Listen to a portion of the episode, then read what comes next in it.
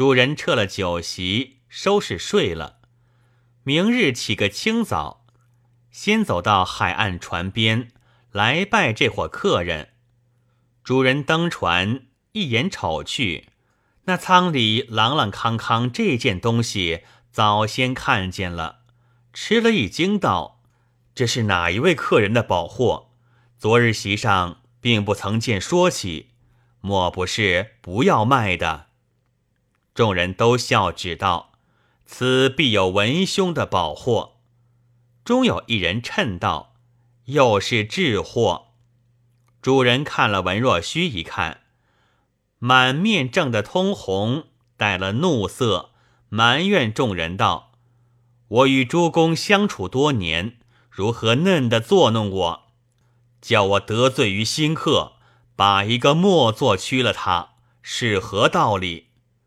一把扯住文若虚，对众客道：“且慢发货，容我上岸谢过罪着。”众人不知其故，有几个与文若虚相知些的，又有几个喜事的，觉得有些古怪，共十余人赶了上来，重到殿中看是如何。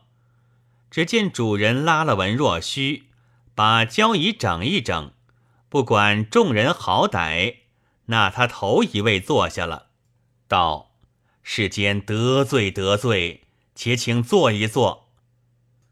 文若虚也心中惑夺，忖道：“不信此物是宝贝，这等造化不成？”主人走了进去，须臾出来，又拱众人到先前吃酒去处，又早摆下几桌酒，为首一桌比先更齐整，把盏向文若虚一揖。就对众人道：“此公正该做头一席，你们枉自一船的货，也还赶他不来，先前失敬失敬。”众人看见，又好笑又好怪，半信不信的，一袋做了。酒过三杯，主人就开口道：“敢问客长，世间此宝可肯卖否？”文若虚是个乖人，趁口答应道：“只要有好价钱，为甚不卖？”那主人听得肯卖，不觉喜从天降，笑逐颜开，起身道：“果然肯卖，但凭吩咐价钱，不敢吝惜。”文若虚其实不知值多少，讨少了怕不在行，讨多了怕吃笑。忖了一忖，面红耳热，颠倒讨不出价钱来。张大便与文若虚丢个眼色，将手放在椅子背后，竖着三个指头，再把第二个指空中一撇，道：“索性讨他这些。”文若虚摇头，竖一指道：“这些我还讨不出口，在这里。”却被主人看见道：“果是多少价钱？”张大倒一个鬼道：“一文先生首饰，敢想要一万嘞！”主人哈哈大笑道：“这是不要卖，哄我而已。此等宝物，岂值此价钱？”众人听说，大家目瞪口呆，都立起了身来，扯文若虚去商议道。造化，造化，想是值得多嘞。我们时时不知如何定价。文先生不如开个大口，凭他还吧。文若虚终是爱口实修，待说又止。众人道：“不要不老气。”主人又催道：“实说说何妨？”文若虚只得讨了五万两。主人还摇头道。罪过，罪过，没有此话。扯着张大私问他道：“老客掌门海外往来不是一番了，人都叫你张识货，岂有不知此物旧礼的？必是无心卖他，奚落小厮罢了。”张大道：“实不瞒你说，这个是我的好朋友，同了海外玩耍的，故此不曾致货。世间此物乃是避风海岛偶然得来，不是出价置办的，故此不实的价钱。若国有这五万与他，够他富贵一生，他也心满意足了。主人道：“如此说，要你做个大大宝人，当有重谢，万万不可反悔。”遂叫店小二拿出文房四宝来。主人家将一张贡单棉料纸折了一折，拿笔递与张大道：“有烦老客长做主。”写个合同文书，好成交易。张大指着同来一人道：“此位客人楚中影写得好，把纸笔让与他。”楚客磨得墨浓，展好纸，提起笔来写道：“立合同一单，张成运等。今有苏州客人文石。”海外带来大龟壳一个，投至波斯马宝哈店，愿出银五万两买成。一定利器之后，一家交货，一家交银，各无翻悔。有翻悔者，罚器上加一，合同为照。一样两纸，后边写了年月日，下边张长运为头。一连把在座客人十来个写去，楚中影因自己执笔写了落墨，年月前边空行中间将两纸凑着写了齐缝一行，两边各半乃是合同一约四字，下写客人文石，主人马宝哈，各压了花押。单上有名，从后头写起，写到张成运道：“我们押字钱重些，这买卖才弄得成。”主人笑道：“不敢轻，不敢轻。”写毕，主人进内，先将银一箱抬出来道：“我先交明白了用钱，还有说话。”众人攒将拢来。主人开箱，却是五十两一包，总共二十包，整整一千两。双手交与张成运道：“凭老客长收名，分与众位吧。”众人突然吃酒，写合同，大家蹿哄鸟乱，心下还有些不信的意思。如今见他拿出金晃晃白银来做用钱，方知事实。文若虚恰像梦里醉里，话都说不出来，呆呆的看。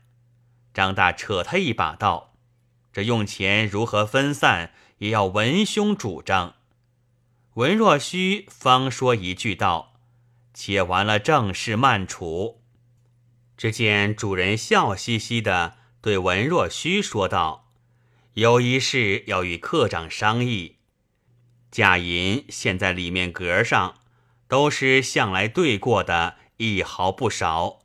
只消请客长一两位进去，将一包过一过目，对一对为准。其余多不消对的。却又一说，此银数不少，搬动也不是一时功夫。况且文客官是个单身，如何好将下船去？又要泛海回还，有许多不便处。文若虚想了一想，道：“见教的极是，而今却待怎么？”主人道：“依着愚见，文客官目下回去未得。小弟此间有一个断匹铺，有本三千两在内，其前后大小厅屋楼房共百余间。”也是个大所在，价值二千两，离此半里之地。于见就把本店货物及房屋文器做了五千两，进行交与文客官，就留文客官在此住下了，做此生意。其银也做几遭搬了过去，不知不觉。日后文客官要回去，这里可以托心腹伙计看守，便可轻身往来。不然，小店支出不难，文客官收住却难也。余亦如此。说了一遍，说的文若虚与张大跌足道，果然是克刚克纪，句句有理。文若虚道：“我家里原无家小，况且家业已尽了，带了许多银子回去，没处安顿。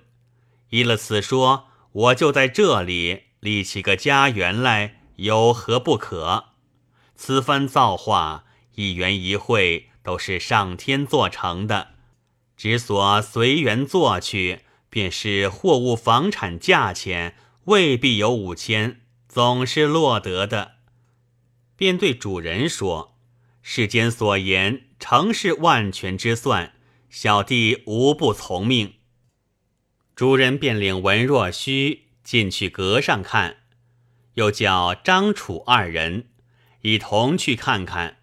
其余列位不必了，请略坐一坐。他四人去了，众人不进去的，个个伸头缩颈，你三我四说道：“有此意事，有此造化。早知这样，懊悔道边泊船时节，也不去走走，或者还有宝贝，也不见得。有的道，这是天大的福气。”撞将来的如何抢得？正新县间，文若虚已同张楚二客出来了。众人都问：“进去如何了？”张大道：“里边高阁是个土库，放银两的所在，都是桶子盛着。时间进去看了，十个大桶，每桶四千；有五个小匣，每个一千。”共是四万五千，已将文兄的封皮记号封好了，只等交了货，就是文兄的。主人出来道：“房屋文书、断匹账目俱已在此，凑足五万之数了。且到船上取货去。”一拥都到海船来。文若虚余路对众人说。船上人多，切勿明言。小弟自有厚报。众人也只怕船上人知道，要分了用钱去，个个心照。文若虚到了船上，先向龟壳中把自己包裹背囊取出了，手摸一摸壳，心里暗道：侥幸侥幸。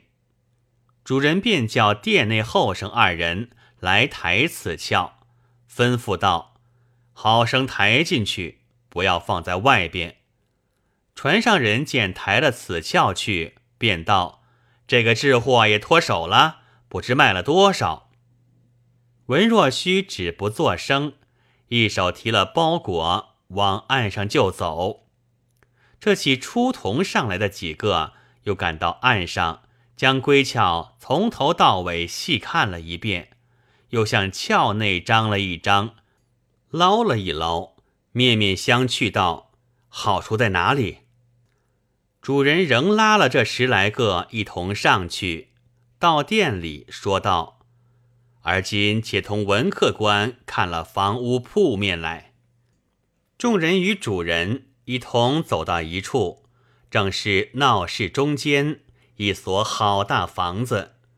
门前正中是个铺子，旁有一巷，走进转个弯，是两扇大石板门。门内大天井，上面一所大厅，厅上有一匾，题曰“来琛堂”。堂旁有两营侧屋，屋内三面有橱，橱内都是绫罗各色缎匹。以后内房楼房甚多，文若虚暗道：得此为住居，王侯之家不过如此矣。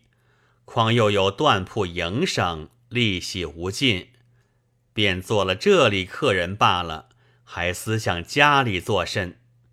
就对主人道：“好却好，只是小弟是个孤身，毕竟还要寻几房使唤的人才住的。”主人道：“这个不难，都在小店身上。”文若虚满心欢喜，同众人走归本店来。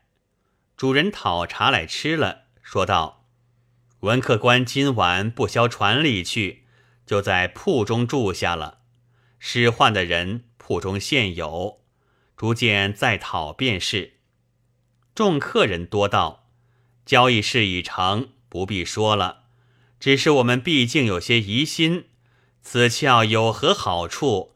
价值如此，还要主人见教一个明白。文若虚道：“正是正是。”主人笑道：“主公往了海上走了多遭，这些也不识得。列位岂不闻说龙有九子乎？内有一种是驼龙，其皮可以漫骨，声闻百里，所以谓之驼骨。”驼龙万岁，到底退下此鞘成龙。此鞘有二十四类，按天上二十四气，每类中间节内有大珠一颗。若是类未完全时节，成不得龙，退不得鞘。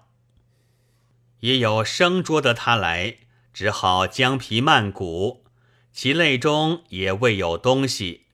只待二十四类，类类完全，节节珠满，然后退了此窍，变龙而去。故此是天然退下，气候俱到，类节俱完的，与生擒活捉、寿数未满的不同，所以有如此之大。这个东西，我们肚中虽晓得，知他几时退下。又在何处地方守得他着？鞘不值钱，其珠皆有夜光，乃无价宝也。今天性巧遇，得之无心耳。众人听罢，似信不信。只见主人走将进去了一会儿，笑嘻嘻的走出来，袖中取出一样洋布的包来说道。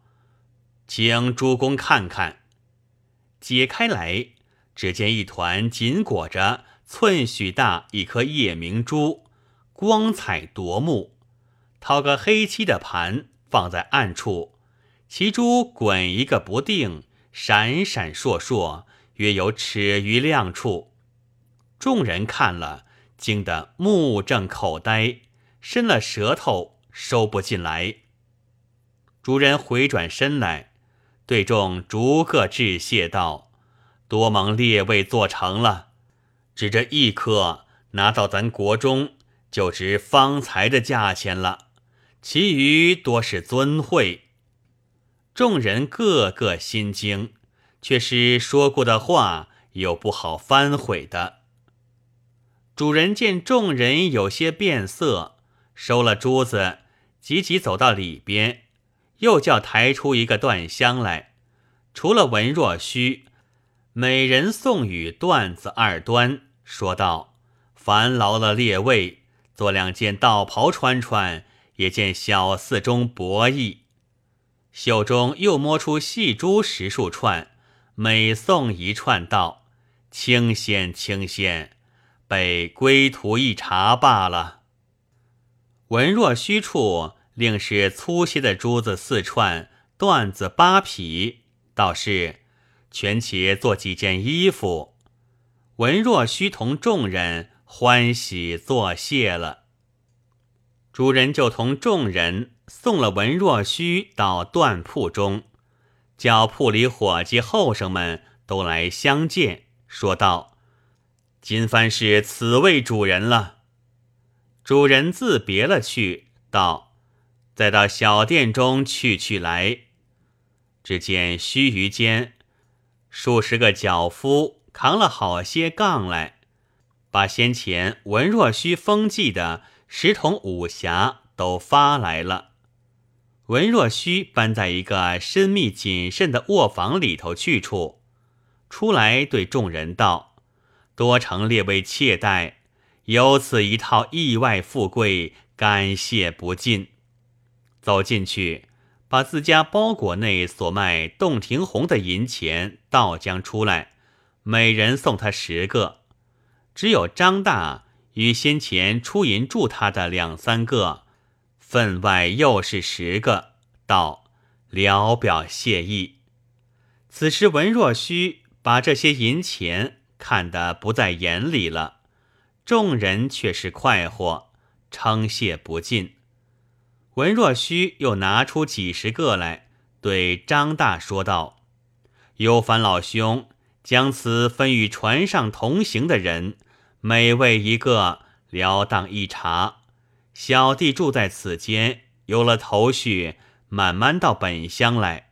此时不得同行，就此为别了。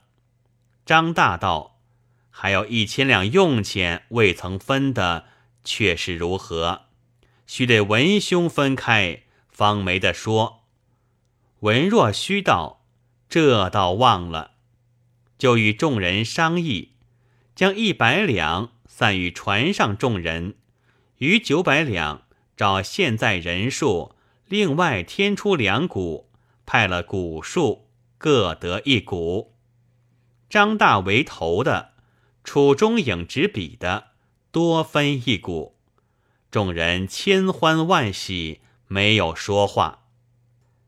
内中一人道：“只是便宜了这回回，文先生还该起个风，要他些不夫才是。”文若虚道：“不要不知足，看我一个倒运汉，坐着便舍本的，造化到来，凭空的有此一主财爻，可见人生分定，不必强求。我们若非这主人识货，也只当的废物罢了。还亏他指点小德，如何还好昧心争论？”众人都道。文先生说的是，存心忠厚，所以该有此富贵。大家千恩万谢，个个积了所得东西，自到船上发货。从此，文若虚做了闽中一个富商，就在那里娶了妻小，立起家业。数年之间，才到苏州走一遭，会会旧相识。依旧去了，至今子孙繁衍，家道殷富不绝。正是运退黄金失色，时来顽铁生辉。莫与痴人说梦，思量海外寻归。